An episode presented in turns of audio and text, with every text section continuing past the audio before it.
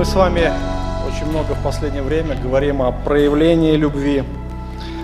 А, причиной тому а, то, что тот вопрос, который задал Христу один законник, который спросил, какая наибольшая заповедь в законе. Вообще каждый человек а, был сотворен для того, чтобы пребывать в мире гармонии любви. То есть сам Бог является счастливым Богом, и в общении с Ним человек был сотворен для того, чтобы тоже быть счастливым.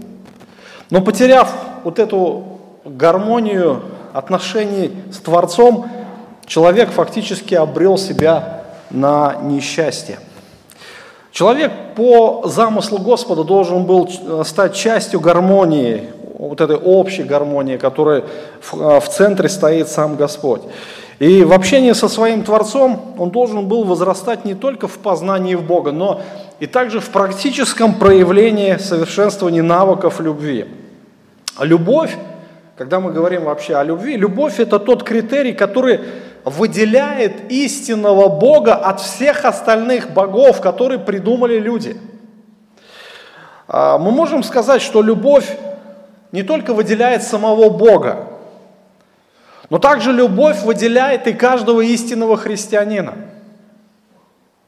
Вот если человек а, говорит, что он верующий, но он не имеет любви, сострадания к ближним, имеет безразличие по отношению к ближним, то, в принципе, можно сказать, что его вера, она ничего не значит.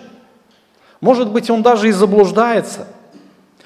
А, по сути своей, сам человек, а, он не умеет любить. У него нет той способности а, в любви. И если даже этот мир тоже а, говорит о любви, то, в принципе, имеется в виду, что, что такое аморфное, поэтическое, но совершенно далекое от реального, от того, что действительно то, чем является любовь. И, к сожалению, вот если мы посмотрим тоже на христианство, то и многие верующие, а, которые считают себя христианами, не сильно отличаются от остального мира а, по факту проявления любви. А, один пример. Вы знаете, в Иерусалиме есть такой храм гроба Господня. Ну, по предположению, там гробница Иосифа Аримофейского, где был погребен Иисус Христос.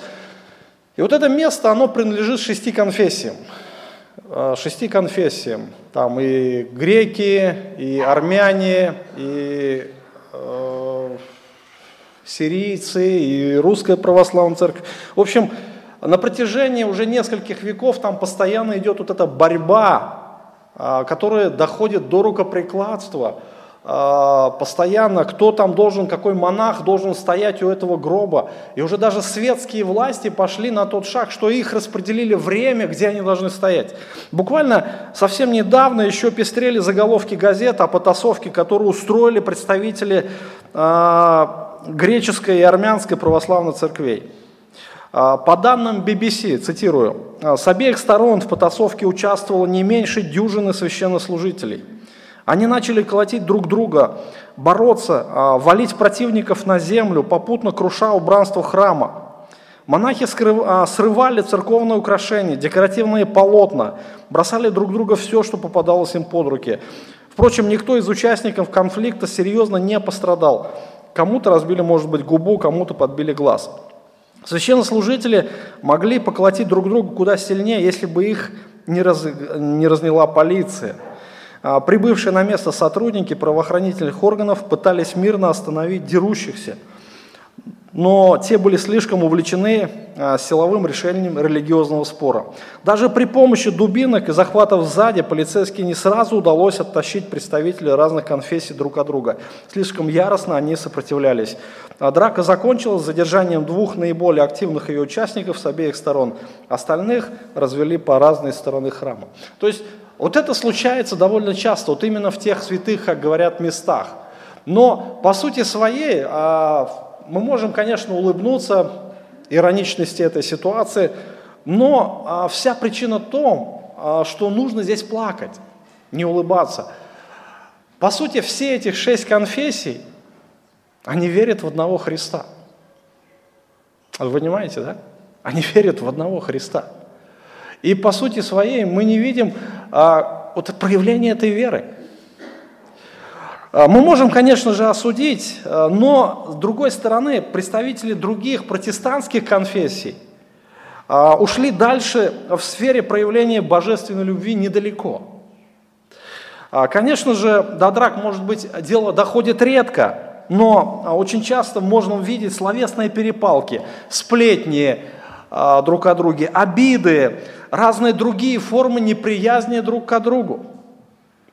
И это случается постоянно. И это приходится признать. И люди могут быть очень активны, может быть, в религиозной деятельности. То есть посвятить себя какому-то религиозному делу, служению в церкви.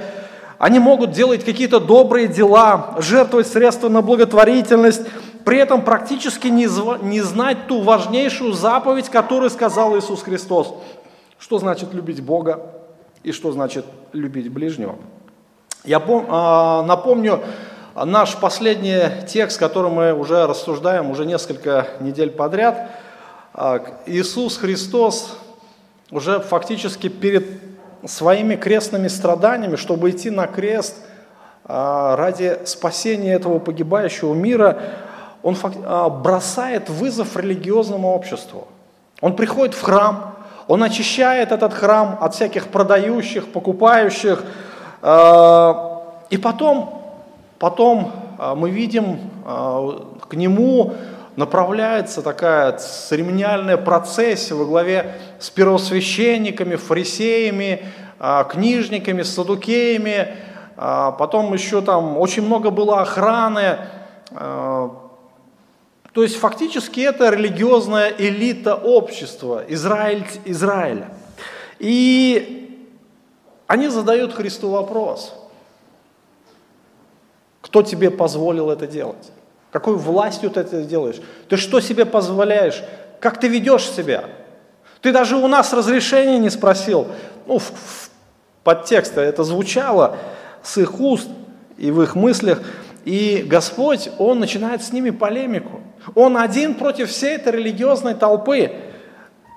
И Он а, буквально за, заставляет замолчать иродиан, фарисеев, учеников фарисеев, потом садукеев. И вот подходит к нему один законник, один э, очень уважаемый человек, который очень хорошо э, разбирался в, зак- э, в вопросах закона и спрашивает, э, спрашивает его, искушая его, «Учитель, какая наибольшая заповедь в законе?» Иисус сказал ему, Возлюби Господа Бога твоего всем сердцем твоим, всей душой твоей, всем разумением твоим. Это и есть первая и наибольшая заповедь. Вторая же, подобная ей, возлюби ближнего твоего, как самого себя. На этих двух заповедях утверждается весь закон и пророки.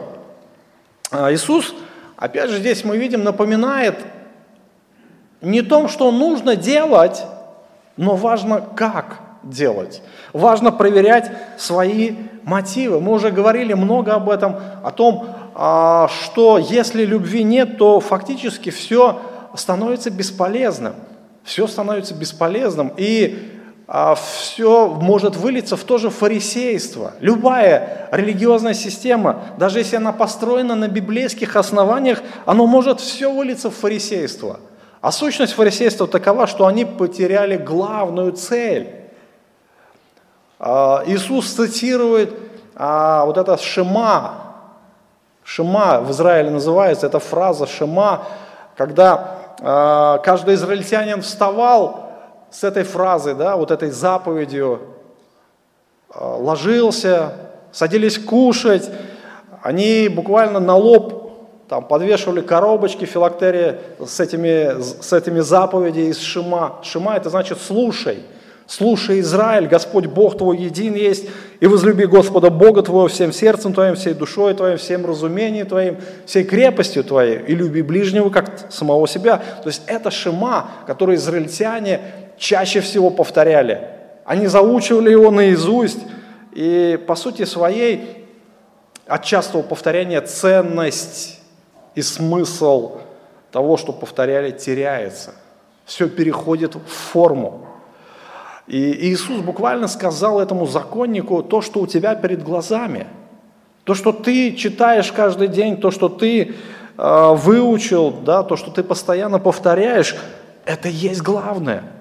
Но они забыли о главном, и мы можем много размышлять о любви, как этот мир сегодня размышляет, но главное – исполняй, да.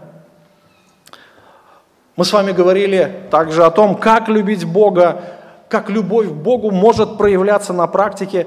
Но сегодня мы остановимся на второй части этой заповеди, а именно а, то, что эта заповедь, вторая часть, непосредственно связана с первой. Они не могут быть друг без друга, но она также имеет свои проявления – Иисус говорит, что вторая заповедь подобна ей, то есть первой заповеди, где говорится о любви Господу Богу, возлюби ближнего, как самого себя.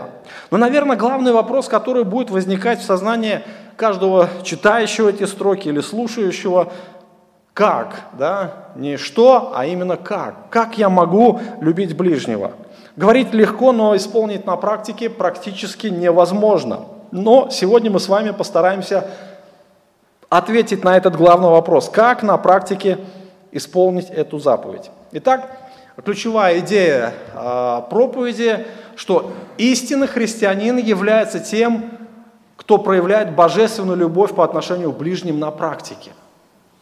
Вот именно не тот, кто говорит, а тот, кто проявляет любовь. Когда я стал исследовать вот эту тему, то удивительно – а раньше немножко написание, оно а, было открыто по-другому, но каждая строка священного писания, она говорит о любви, о любви Бога. И именно о практическом проявлении любви. Господь постоянно являет свою любовь. И когда Господь призывал учеников, когда давал им наставления, то по сути своей Он им говорил то же самое. Проявлять любовь по отношению к ближним.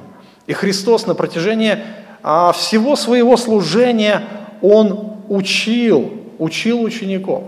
И самое главное, с чего начинается вот, э, проявление любви, это с понимания того, что мы действительно являемся просто сосудами. В нас нет того, что от нас хочет Бог.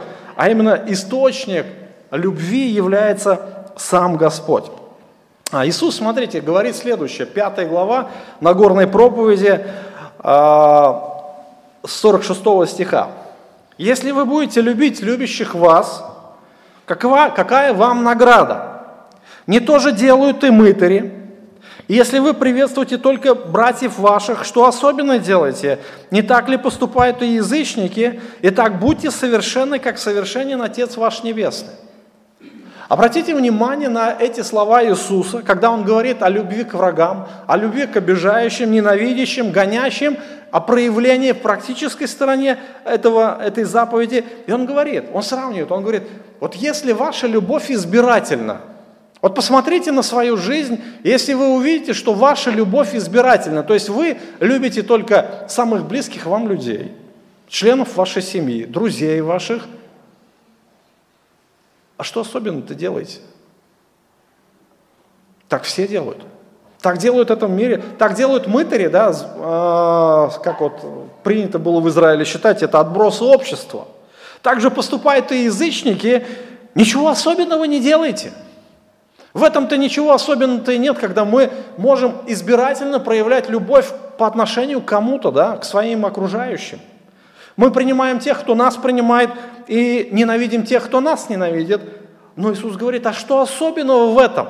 Если вы называете себя а, детьми Бога, если вы идете а, за Господом, но не проявляете любви на практике, то вы ничем не отличаетесь от остального мира. Смотрите, 48 стих, Иисус говорит, «Итак, будьте совершенны, как совершенен Отец ваш Небесный». Именно совершенство христианина, совершенство верующих заключается в его действительно проявлении божественной любви. Не человеческая. Человеческая любовь, она всегда будет избирательна, но в проявлении божественной любви. И если любви а, в жизни христианина нет, то вы можете не называть себя верующим, потому что я могу точно сказать, вы заблуждаетесь. Заблуждаетесь. Мы уже говорили на этот текст, 1 Коринфянам, 13 глава, а, где апостол Павел объясняет главную проблему, наверное, Коринфян. А Коринфская церковь это была весьма благодатная церковь. А, она была основана Павлом, Павел там полтора года пробыл. В этой церкви не было никаких доктринальных проблем, с учением у них было все в порядке. В этой церкви не было никаких недостатков в даровании, все у них было, знаете, хорошо. Но церковь разделилась. Они воевали друг с другом, они ругались, они судились друг с другом. Вы понимаете, что там происходило? И Павел подводит именно в этом послании к центру. Он говорит, я вам покажу путь превосходнейший. И 13 глава, ее называют гимном любви апостола Павла. И первое, о чем говорит Павел, что христианство без любви бесполезно, пустое, никому не нужное – если я говорю языками человеческими и ангельскими, а любви не имею, то я медь звенящий, кимвал звучащий. Если имею дар пророчества, знаю все тайны, имею всякое познание, всю веру, так что могу и горы переставлять, а не имея любви, то я ничто. И если я раздам а, все имение мое, отдам тело мое на сожжение, а любви не имею, нет мне в том никакой пользы.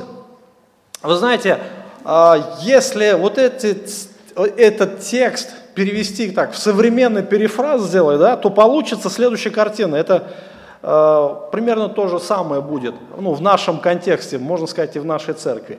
Если я имею дар проповедника, могу говорить удивительные вещи с кафедры, так что люди будут плакать после каждой моей проповеди. если я могу рассказывать людям о Христе, так что многие обратятся после моего свидетельства, но при всем этом я не буду иметь любви, все мои слова будут пустым, дребезжащим и раздражающим людям звуком. Это первый стих. Второй стих.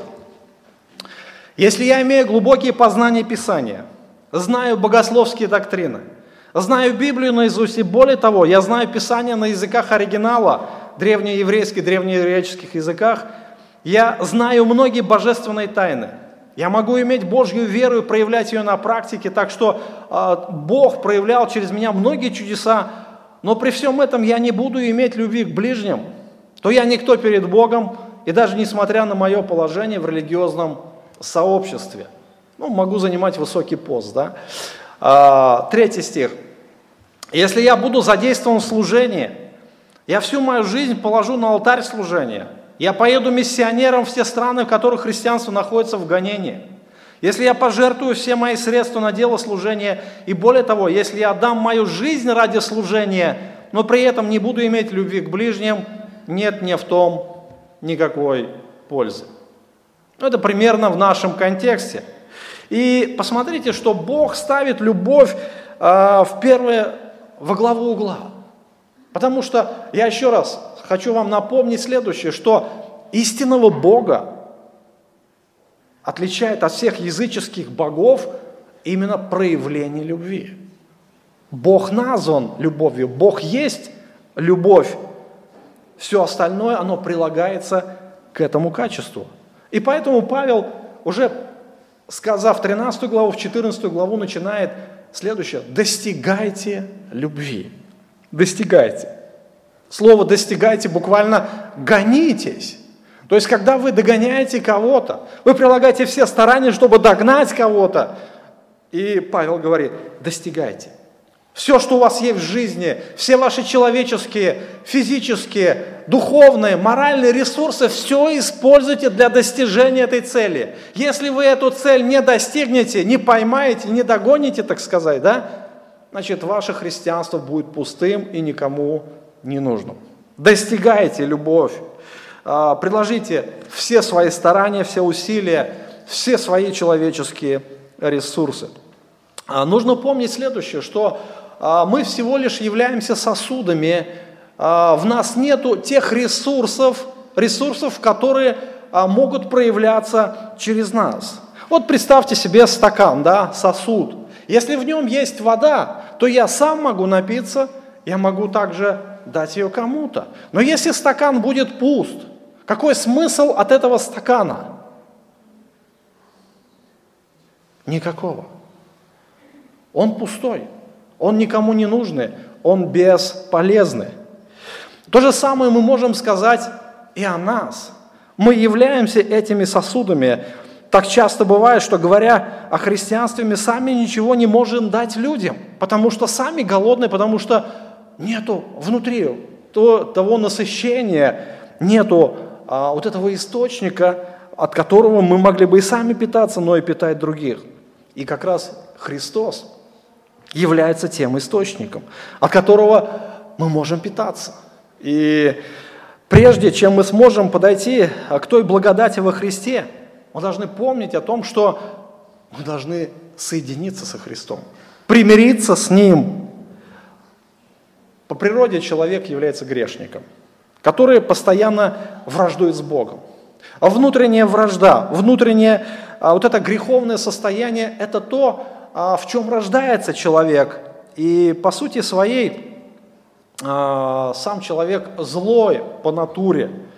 И он не может проявлять, опять же, любовь, любовь, которую хочет видеть Бог.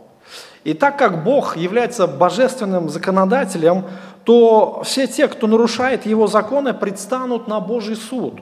И человечество ждет действительно суд. Все пойдут на суд, и все будут осуждены справедливо. Но Бог не хочет смерти грешника. И мы знаем а, вот этот золотой стих, который говорит нам о проявлении любви Христа, о любви, проявлении любви Бога. Именно в проявлении высшей любви оно осуществилось в явлении Его Сына. Ибо так возлюбил Бог мир, что отдал Сына Своего Единородного, чтобы всякий верующий в Него не погиб, но имел вечную жизнь. Не послал Бог Сына Своего в мир, чтобы судить мир, но чтобы мир был спасен через Него. Верующий в Него не судится, а неверующий уже осужден. Иисус взял наше проклятие. Он умер за наши грехи, и Он теперь дает свободу каждому грешнику. То есть Он дает нам мир с Богом. И состояние вражды мы переходим в состояние любви и мира, гармонии – непрестанное общение. И посмотрите, апостол Павел говорит дальше, и так оправдавшись верою, когда Бог оправдает нас во Христе, мы имеем мир с Богом через Господа нашего Иисуса Христа, через которого верой и получили мы доступ к той благодати, в которой стоим и хвалимся надеждой славы Божией. Примирившись с Богом, мы теперь имеем доступ к тому источнику – источнику благодати. Мы сами пустые сосуды, именно которые способны враждовать с Богом, которые способны только изливать зло. Больше ничего нету в нас, в нашей греховной природе. Павел говорит, я знаю, что не живет во мне ничего доброго. Ничего абсолютно там доброго вы не найдете. Если вы хотите что-то каким-то образом проявить любовь к ближним, не старайтесь, у вас ничего не получится. Иисус сказал, без меня вы не можете делать ничего. Посмотрите, что сказал Иисус. В последний же день великий праздника стоял Иисус и возгласил, говоря, кто жаждет, иди ко мне и пей. Кто верует в меня, у того, как сказано в Писании, из чрева потекут реки воды живой. Это сказал он о духе, которого имели принять верующие в него.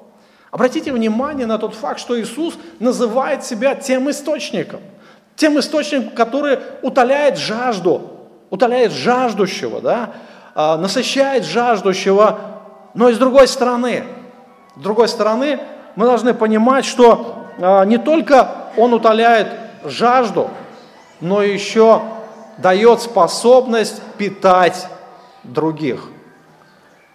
У кого, говорит, сказано, э, из того потекут реки воды живой. То есть, когда мы приходим к этому источнику, мы становимся тем каналом, через который идут эти живительные реки. Друзья, вот оно где совершенство. Сам Христос есть совершенство, и Он вселяется в верующих, и Он начинает жить в верующих и проявлять себя через верующих. Мы всего лишь сосуды, мы всего лишь каналы, через которые может действовать Бог. Поэтому, а, если в нас живет Христос, то Он должен проявлять себя через нас, в любви. Он есть тот, который есть источник жизни. Эта любовь Христа не может скрыться просто. Ее нельзя никак скрыть, друзья, в нас. Если у меня действительно есть живые отношения со Христом, если у меня действительно есть доступ к той благодати, нельзя удержать, нельзя удержать этот источник, он всегда будет проявляться. Это примерно то же самое. Возьмите шарик, шарик возьмите, да, надувной, ну, воздушный, воткните его в кран и включите воду. Вот попробуйте теперь эту воду удержать. Вот он будет, будет, будет литься, литься, литься, литься. В конечном итоге что произойдет? Вся вода выйдет наружу, да? Ее нельзя скрыть, ее нельзя никак удержать. Вот так же любовь Христова. Чем больше в нас действия Христа, тем больше будет действие Его силы через нас. Поэтому, друзья, помните об источнике. В нас нету жизни, в нас нету силы, в нас нет любви. Если вы хотите проявить любовь Бога, станьте каналом, станьте сосудом, через который проявляется Господь. Сами мы ничего сделать не сможем. Обратите внимание на слова апостола Иоанна. Он говорит, будем любить Его, потому что Он прежде возлюбил нас. Это первая заповедь, да? Кто говорит, я люблю Бога, а брата своего ненавидит, тот лжец. Ибо не любящий брата своего, которого видит, как может любить Бога, которого не видит? И мы имеем от него такую заповедь, чтобы любящий Бога любил и брата своего. Будем любить Его, потому что Он возлюбил нас. Будем прилепляться к Нему, и в итоге, чтобы Его любовь проявлялась через нас. Обратите внимание на те примеры, да? А как же проявлять любовь? Вот если мы говорим о Христе как в источнике жизни, то как, он, а, как мы можем проявлять Его любовь? Но для нас должен быть какой-то эталон. Эталон, да? А каким образом все-таки действует эта любовь? Ответ прост. Посмотрите на Христа. Посмотрите на Христа. Посмотрите на Его жизнь, и вы увидите, а, как Он жил, вы увидите, как он относился к человеку. Автор послания к евреям говорит следующее.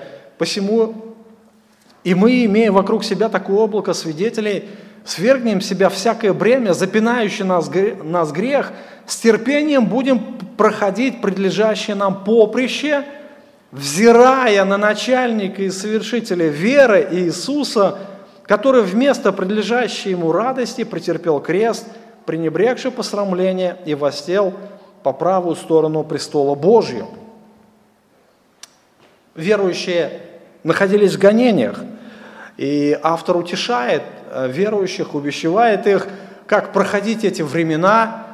Он говорит, будем проходить наше поприще. Поприще – это буквально дистанция. Дистанция, которой бежит марафонец. Это наша жизнь, это дистанция, буквально можно сказать. И он говорит, будем бежать эту дистанцию, да? Каким образом? Взирая на начальника и совершителя веры.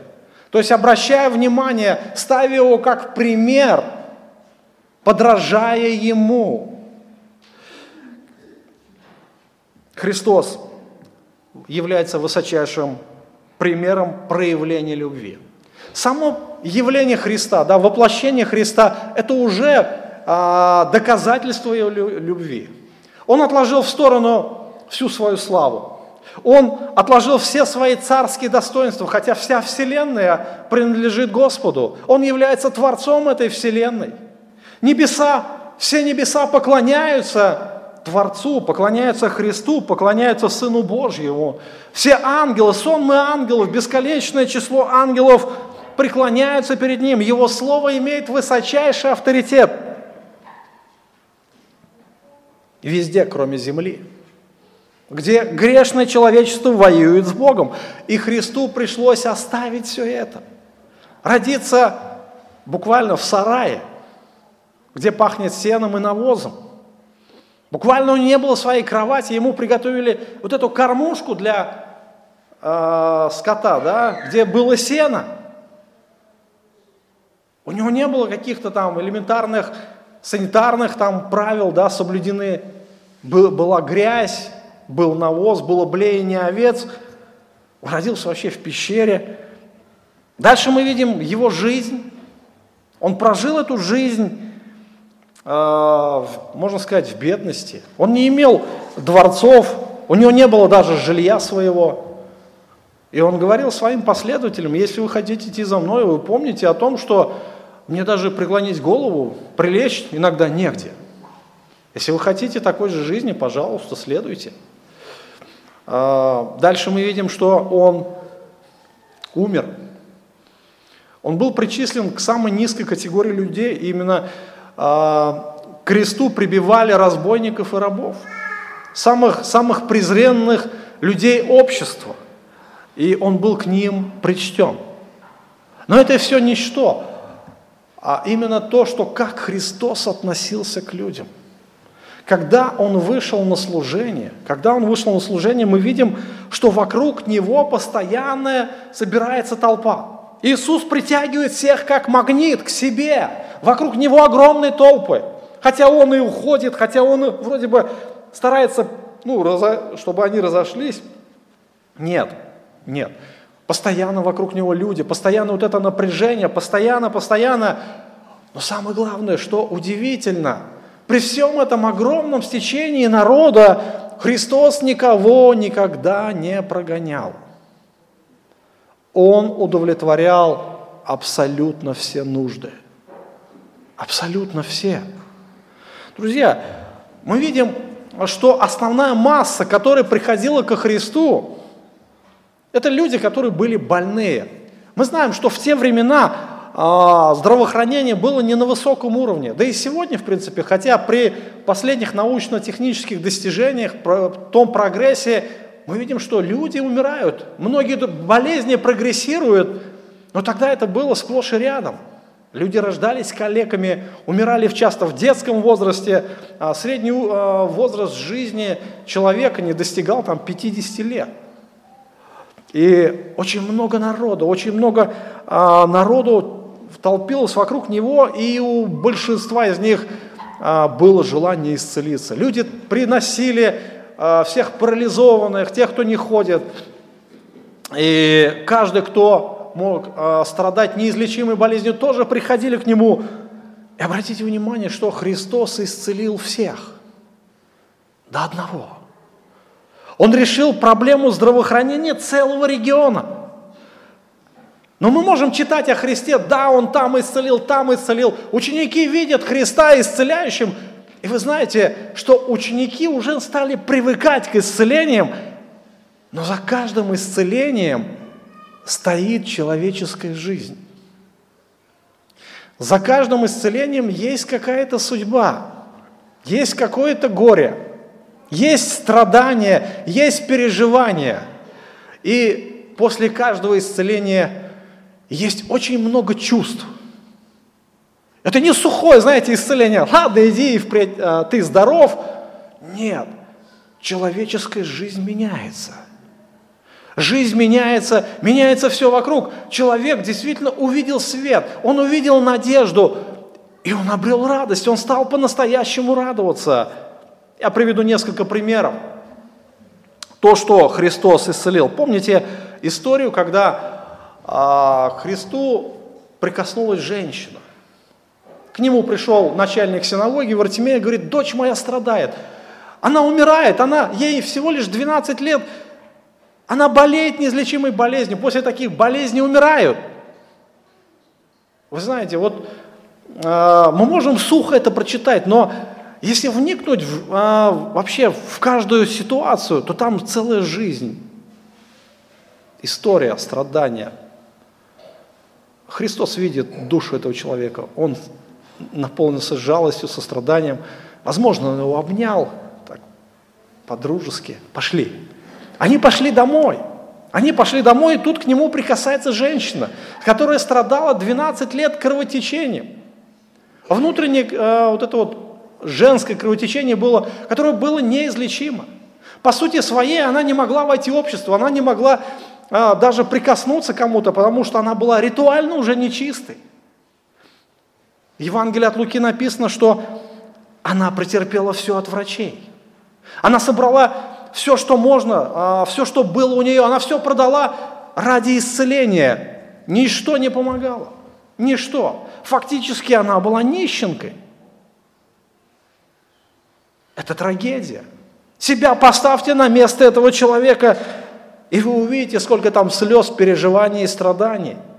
И вдруг она слышит о Христе, и она боится. Она боится подойти, потому что она ритуально нечистая. Ее могут просто убить, потому что ей не положено приближаться ближе какого-то расстояния к обществу. Она набралась смелости, она прошла сквозь эту толпу, она не побоялась и прикоснулась к Христу. И мы читаем, в тот час иссяк у нее источник кровотечения. В тот час она была исцелена. И тут Христос оборачивается к этой женщине говорит, кто прикоснулся ко мне? Ученики говорят, Господи, тебя вокруг столько народу, ты говоришь, кто прикоснулся ко мне? Но Христос знал, кто прикоснулся. И он сознательно пошел этот шаг. Он хотел исповедания исповедания, он хотел видеть эти слезы радости. Там было очень много чувств, друзья, очень много чувств, очень много слез, очень много радости. Это не просто сухие слова, сухие какие-то истории. Любовь, она всегда имеет чувство. И эта женщина рассказала. В Артеме, о, Иаир, вот этот начальник синагоги, он стоит рядом, он вроде бы укрепился, и тут к нему подходят и говорят, не тревожь учителя, дочь твоя умерла. Единственная дочь, друзья, единственная. Себя на место этого человека поставьте, когда у вас один ребенок и говорят, что он умер. Что бы вы испытывали? Неужели вы так смотрели равнодушно? Нет. Со скорбью наполнило сердце. Слезы полились из глаз этого человека. Но мы видим Христа. Христос обнимает его, говорит, пошли. Не, Веруй, только веруй, увидишь чудеса Божьи, пошли, только веруй. И сердце этого человека все-таки было какая-то надежда. И мы дальше видим историю, как они приходят, они вдруг э, видят плачущих людей, которых наняли на деньги, за деньги плакать. Он говорит, выйдите все, она не умерла, но спит. Все начали над, над ним смеяться. И Подумайте, сколько там было радости, когда Христос воскресил эту девочку. Там очень много чувств, друзья, очень много. Любовь Христа, сострадание Его, оно принесло счастье в этот дом. Оно принесло радость и надежду. Как вы думаете, какое отношение у этих людей, у этой женщины, у этого начальника синагоги будет после этого ко Христу? Неужели они будут так равнодушно смотреть на Него и слышать то, что там говорит Иисус? Что Он творит? Нет. Они уже никогда не будут прежними. Они будут следовать за Христом, потому что Христос явил им надежду. Он явил им любовь. Еще одна ситуация, когда а, женщина-язычница приходит, а, у нее дочь беснуется. За этой а, судьбой тоже стоит трагедия. Вы когда-нибудь видели бесно, беснующего человека? Не дай Бог с этим встретиться.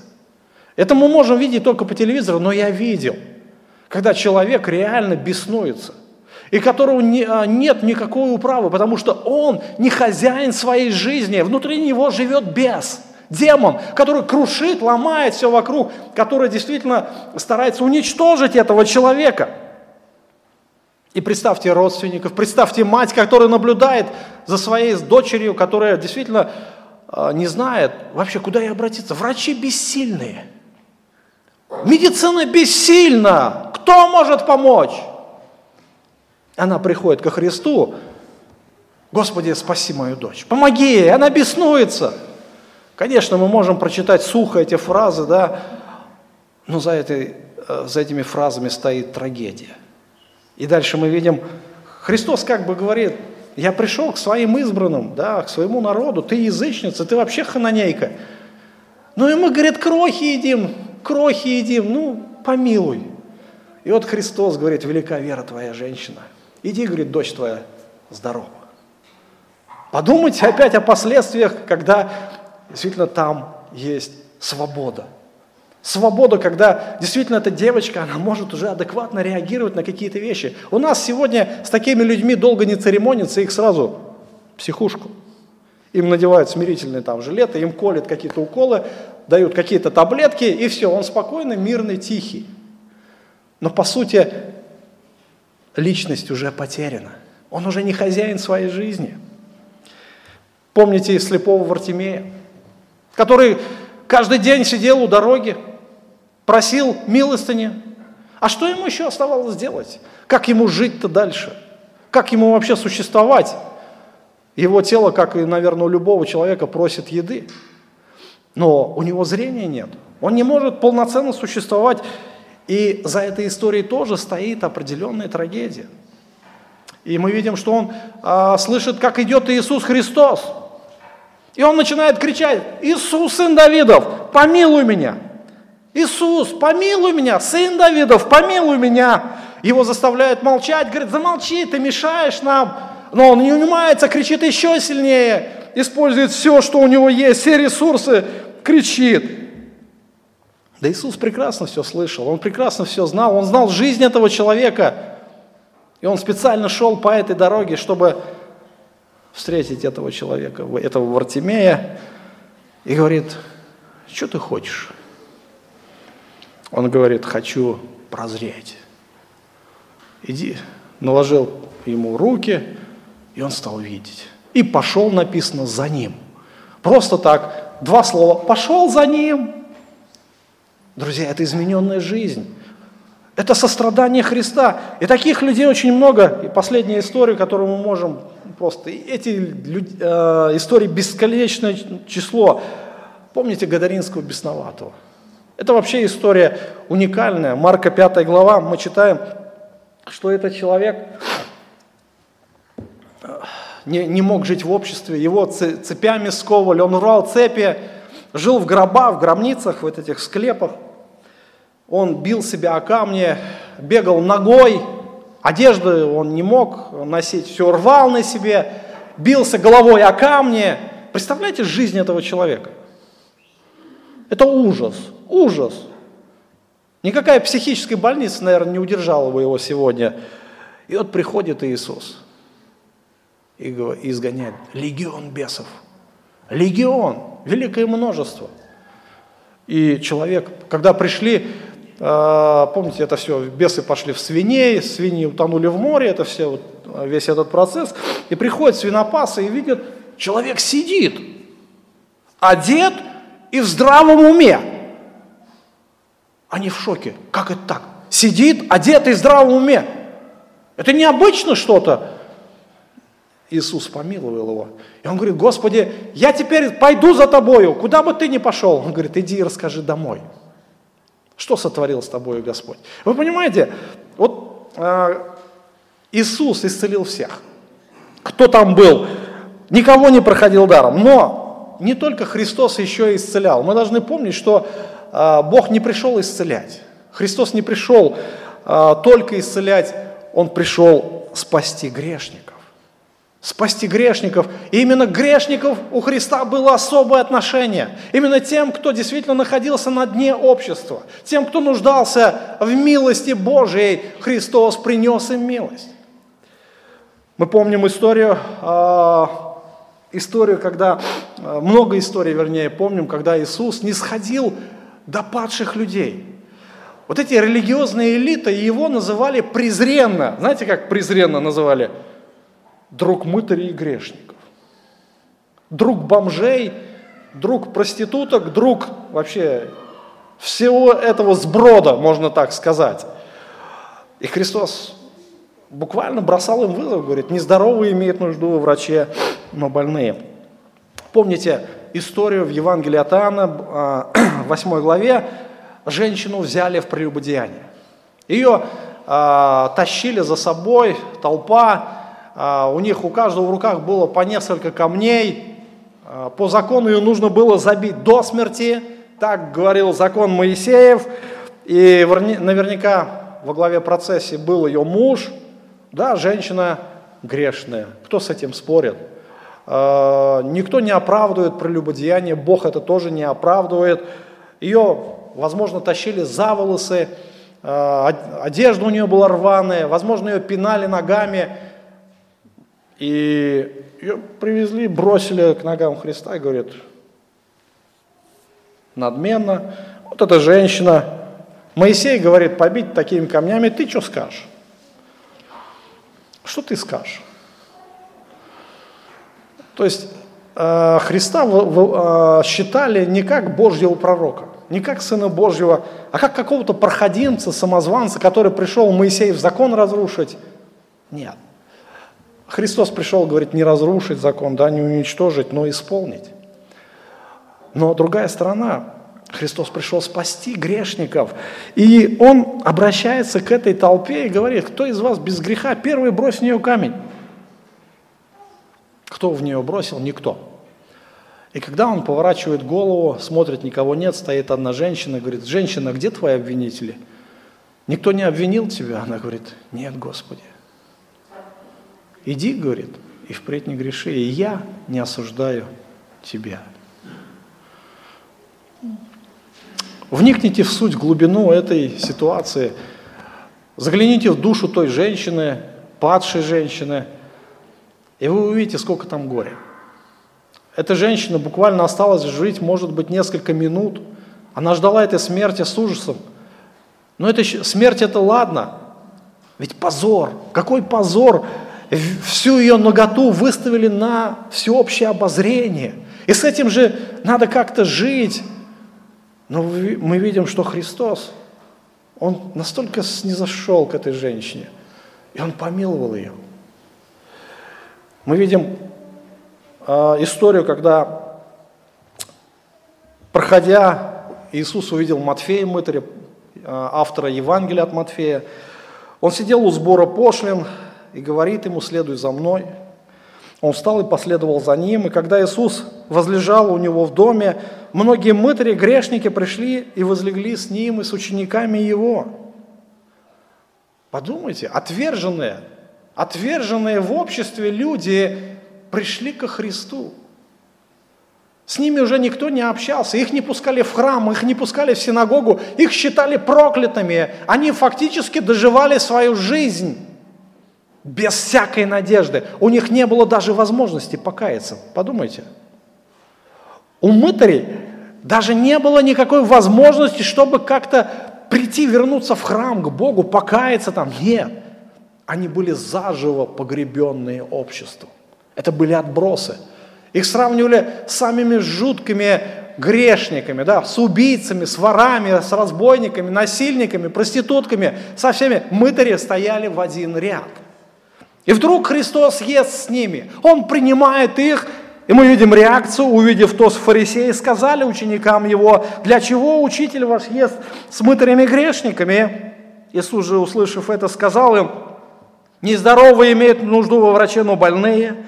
Пойдите, научитесь, что значит милости хочу, а не жертвы, ибо я пришел призвать не праведников, но грешников к покаянию.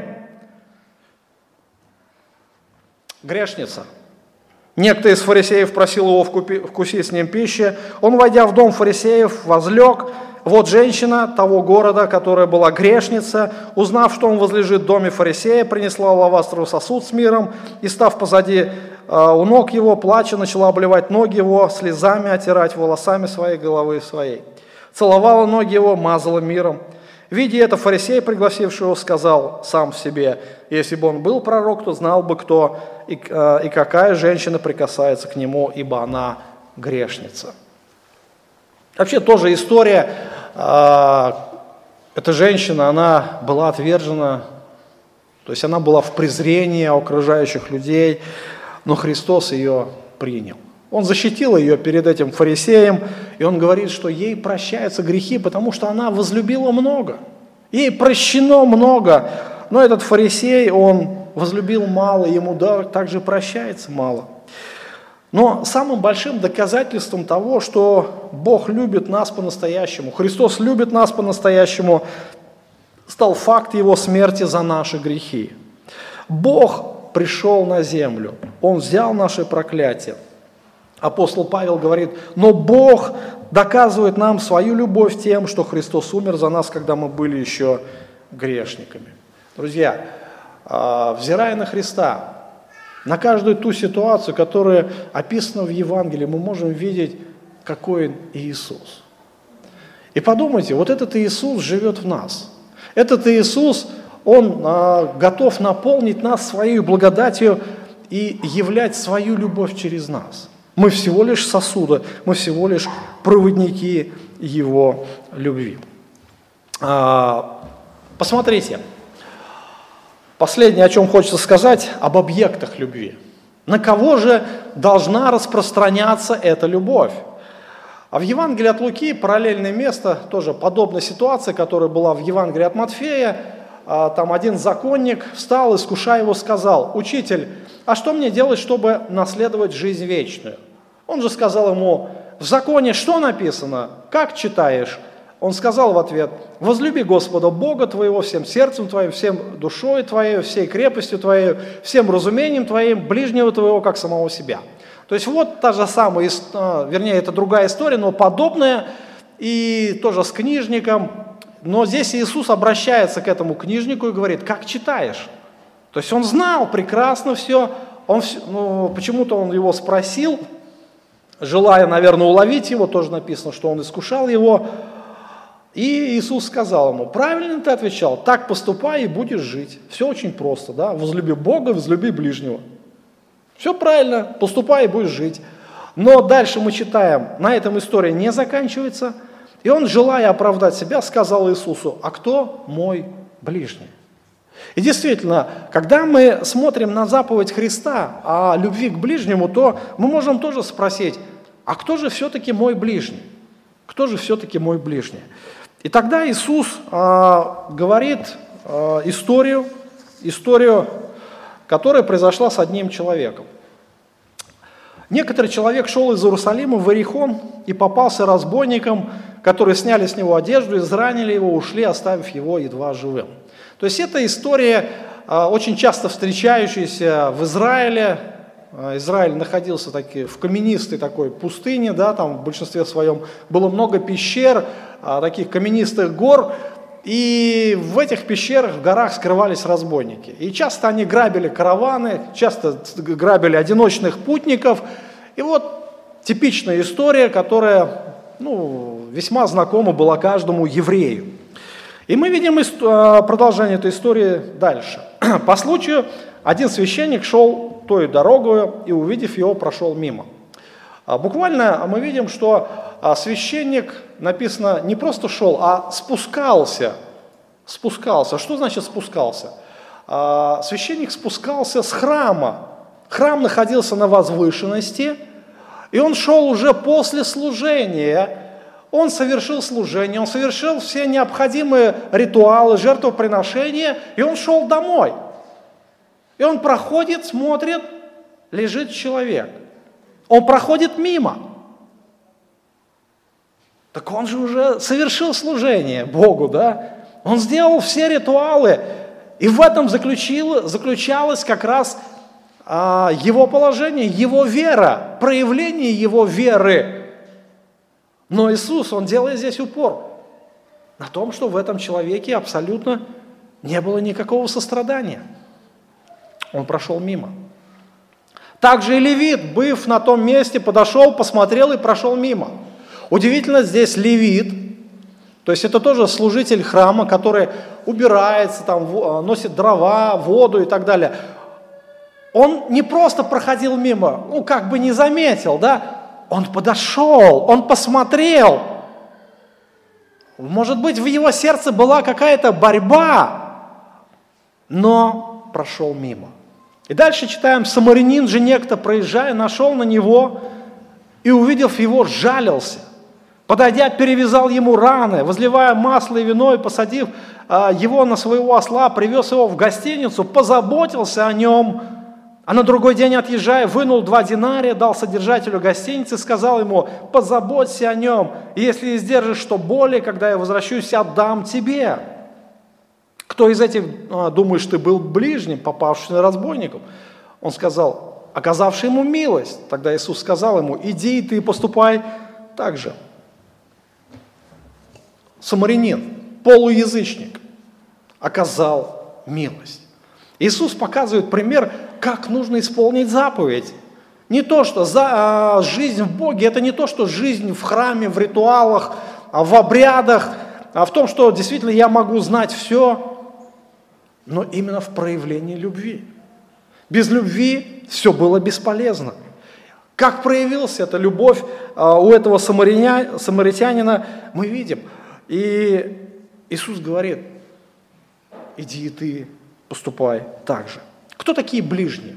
Ближние – это а, люди, которых Бог посылает на нашем пути. А, не написано «люби людей, которые тебя любят», Люби людей, которые тебе нравятся, с которым тебе удобно, но написано «возлюби ближнего твоего». Именно те, кто по Божьему проведению оказался на твоем пути. И будь доброжелателен к ним, делай все, что можешь, чтобы помочь им э, достигать истинного блага. Буквально слово «ближний» означает «находящийся поблизости». То есть любить дальних очень легко, да? Согласитесь. Написание говорит, не дальних, ближних. Тот, кто именно соприкасается с тобой постоянно. И к ним ты должен проявлять свою любовь. И э, нас постоянно окружают люди. То есть мы находимся в обществе. Мы не живем где-то в лесу или в пустыне. Мы постоянно находимся в обществе. То есть нас постоянно окружают люди. И очень часто эти люди не такие, как мы. Очень часто это люди, может быть, приходится нам не по нраву. Одни могут быть худые, другие толстые. Одни длинные, другие короткие. Одни открытые и замкнутые. А кто-то имеет странные привычки, которые нам непонятны, которые нам не нравятся. Кто-то, может быть, говорит с акцентом. Кто-то одевается слишком модно, а кто-то вообще безвкусно. Кто-то, может быть, имеет привлекательную внешность, а кто-то нет. Не имеет таких природных э, привлекательных способностей. Кто-то плохо ухаживает за своим внешним видом, а кто-то хорошо, кто-то слишком хорошо даже, знаете, заботится о своем теле. Кто-то груб, не воспитан в обращении, кто-то слишком стеснителен. Мы можем сейчас перечислять очень многие категории людей – кто-то имеет физические недостатки, кто-то является другим по национальности. Сегодня есть такая тенденция, она есть во всем мире, она есть в России, она есть в Америке, э, такое пренебрежительное отношение к другим национальностям. Э, вот, например, в Соединенных Штатах, там, например, э, пренебрежительно относятся к мексиканцам, это самый низкий уровень, знаете, работников. Им платят меньше всего денег. А потом идут русские, потом еще дальше. А в России, например, такое отношение к узбекам, ну, так называемым гастарбайтерам, да, пренебрежительное отношение. Но по сути своей Бог, Он ничем не выделяет национальности. Ничем, абсолютно. Это уже человек. А, способен делать такие разграничения. На наших путях может, могут встретиться также бомжи и люди, которые не похожи на нас, не по нашему устройству жизни, укладу, мышлению, привычкам, вкусам и так далее. Но Христос принимает каждого, и Он любит каждого. Что значит любить? Что значит любить? А любить – это значит заботиться о благе ближнего, заботиться о благе, заботиться о его добре. И Господь показывает меру проявления божественной любви. То есть, каким образом, какая мера нашей заботы да, может быть тем людям, которые нам встречаются. Господь говорит, возлюби ближнего, как кого? Себя. На горной проповеди он говорит, как хотите, чтобы с вами поступали люди, так и вы поступайте с ними, ибо в этом законы пророки. То есть, другими словами, когда вы смотрите на человека и его нужду, попробуйте себя поставить на его место. Ощутить именно ту ситуацию, а потом спросить, а как бы я хотел, чтобы со мной поступили? Вот в той ситуации. Ну, наверное, вот так вот. Ну, пойди и сделай тоже, да, как с тобой поступили. Вот. А, апостол Павел говорит, никто никогда не имел ненависти к своей плоти. Никто никогда, да но питает и греет ее, как Господь Церковь. То есть фактически каждый человек уже от рождения любит себя.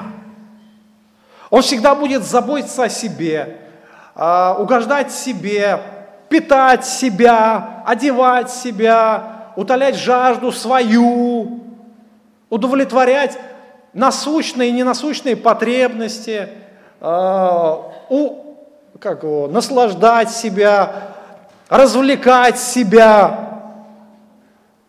Правильно? Правильно. А вот теперь Христос говорит, возлюби ближнего как самого себя. То есть это мера, мера проявления нашей любви. И, конечно же, мы можем сказать, это невозможно. Согласен, это невозможно. Но это мера, которую устанавливает не человек, но Бог – есть еще, братья и сестры, другая категория людей, которые требуют еще высшей меры проявления любви. Проявлять любовь Христа а, именно по отношению к братьям и сестрам. Иисус сказал в Евангелии от «Новую заповедь даю вам, да любите друг друга, как и я возлюбил вас, и вы да любите друг друга. Потому узнают все, что вы мои ученики, если будете иметь любовь между собою». Любовь к себе – это одно, одна мера, да? Но Иисус говорит, теперь я вам даю новую заповедь. Древняя заповедь «возлюби ближнего как самого себя» – это естественно, да, это само собой, это по умолчанию. Но новая заповедь теперь, она вводится для учеников Иисуса Христа – и здесь не просто любовь как к себе, но здесь больше. Иисус говорит не как самого себя, а как я возлюбил вас. Господи, а как ты нас возлюбил? Как ты нас возлюбил?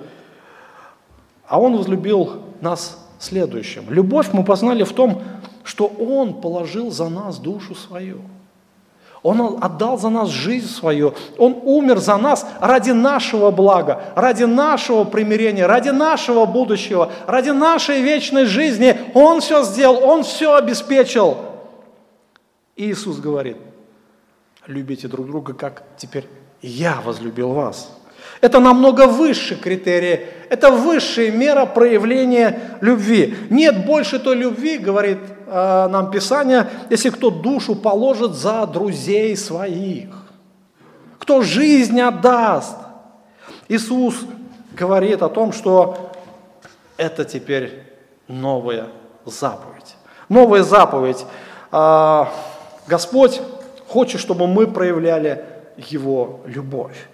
И евангелист Иоанн дальше пишет, возлюбленные, будем любить друг друга, потому что любовь от Бога, и всякий любящий рожден от Бога, знает Бога. Кто не любит, тот не познал Бога, потому что Бог есть любовь. Любовь Божия нам открылась в том, что Бог послал в мир единородного своего Сына, чтобы мы получили жизнь через Него, в том любовь, что не мы возлюбили Бога, но Он возлюбил нас и послал Сына Своего в умилостивление за грехи наши. Братья и сестры, об этом мы можем очень много рассуждать, очень много говорить, потому что все Писание говорит об этом. Абсолютно все Писание. И я повторюсь, главная тема, что истинное христианство, оно проявляется в любви. Если вы истинный христианин, то значит, это будет естественное проявление божественной благодати через вас. Поэтому, в первую очередь, Мы должны очень критично подойти к самому себе и задать вопрос самому Богу и сказать, Господь, а действительно я являюсь истинным христианином? И, конечно же, я думаю, что каждый из нас, каждый абсолютно найдет этот пробел, увидит, насколько мы несовершенны. Будьте совершенны, как совершен Отец ваш Небесный. Смотрите, совершенство. Кто из нас совершен? Никто. Единственный, кто совершен, это сам Господь.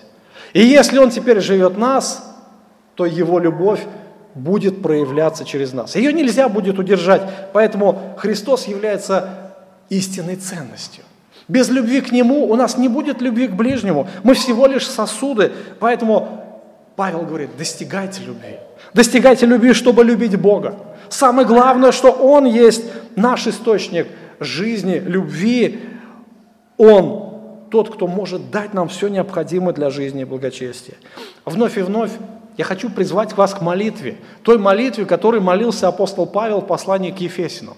Вновь и вновь я хочу повторить те слова, чтобы мы понимали, что нет у нас ничего доброго, но любовь, она исходит от Бога. Поэтому если мы хотим жить той жизнью, которую хочет видеть нас Бог, то должны стать зависимыми от Него. 14 стих 3 а, главы послания к Ефесянам апостола Павла гласит следующее. «Для сего я преклоняю колено мои перед Отцом Господа нашего Иисуса Христа, от которого именуется всякое Отечество на небесах и на земле. Да даст вам по богатству славы своей крепко утвердиться Духом Его во внутреннем человеке.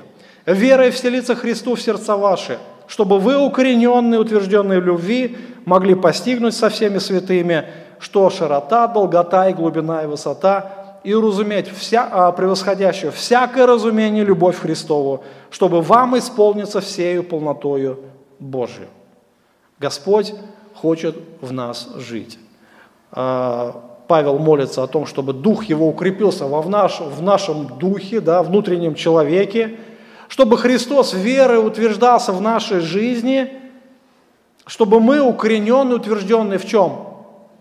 В любви могли постигнуть широта, долгота, глубина и высота и уразуметь превосходящее разумение – то, что выше наших способностей, то, что выше нашего понимания, любовь Иисуса Христа. Только посредством Его откровения, только посредством Его благодати, только посредством действия Его в нас эта любовь может потом истекать так. Если мы пыта, будем пытаться своими силами чего-то совершить, рано или поздно мы устанем, мы упадем, мы разругаемся – Станем недругами, будем улыбаться друг другу, а внутри ненавидеть? Нет. Только Христос может совершить это. И только тогда, когда произойдет действительно действие Его в нас, 20 стих, смотрите, это следствие будет. А тому, кто действующий в нас силой, в нас силой – может сделать несравненно больше, о чем мы просим или о чем помышляем. Понимаете, да? Мы много молимся, Господи, дай то, дай это, спаси того, спаси этого. Но что-то Бог так мало действует. А почему? Не задавали вопрос, почему? Я вот задавал вопрос по отношению к себе. Господь ясно показывает мой уровень отношения с, э, с тобою, да, как бы говорит Господь моему сердцу, будет способствовать твоему уровню, успеху в деле твоего служения по отношению к ближним. Вот и все, весь ответ. Поэтому говорю, Господь, проявляйся через меня, и пусть будет тебе вся слава. Мы сегодня подходим к вечере Господней, а, к совершению этой заповеди. Именно заповедь, которая гласит о том, что а, мы стали частью Его. Принимая хлеб, мы говорим, что Христос, Ты живешь в нас. Мы стали частью Твоего ломимого тела. Принимая вино, мы стали причастниками Его очищающей силы. Его кровь смывает всякий грех. Христос умер за нас, и Его жертва была принята на небе. И этим мы исповедуем жизнь Христову в нас. Давайте мы помолимся перед совершением заповеди, поблагодарим Господа за Его жизнь. Благословенный наш Спаситель, Тебе вся слава, благодарность, что Ты дал нам эту возможность иметь надежду, иметь жизнь в Тебе. Ты тот, который совершил все, Ты тот, который действительно все совершаешь и проявляешься, спасаешь грешников, и Ты, Господь, делаешь это все посредством церкви. Отец, я прошу Тебя, чтобы Твой Дух утвердился в нашем человеке внутреннем, и чтобы благодать Иисуса Христа, Его любовь, она могла проявляться на наших ближних, на наших братьев, сестер, чтобы действительно Ты мог прославиться. Благодарим Тебя, что а, сегодня мы можем вспоминать эти а, Твои страдания, ту цену, которую Ты заплатил в видимых знаках, хлебе, вине. Пусть Твое имя будет прославлено во всем, наш Спаситель, наш Бог – Отец, Сын и Святой Дух. Аминь.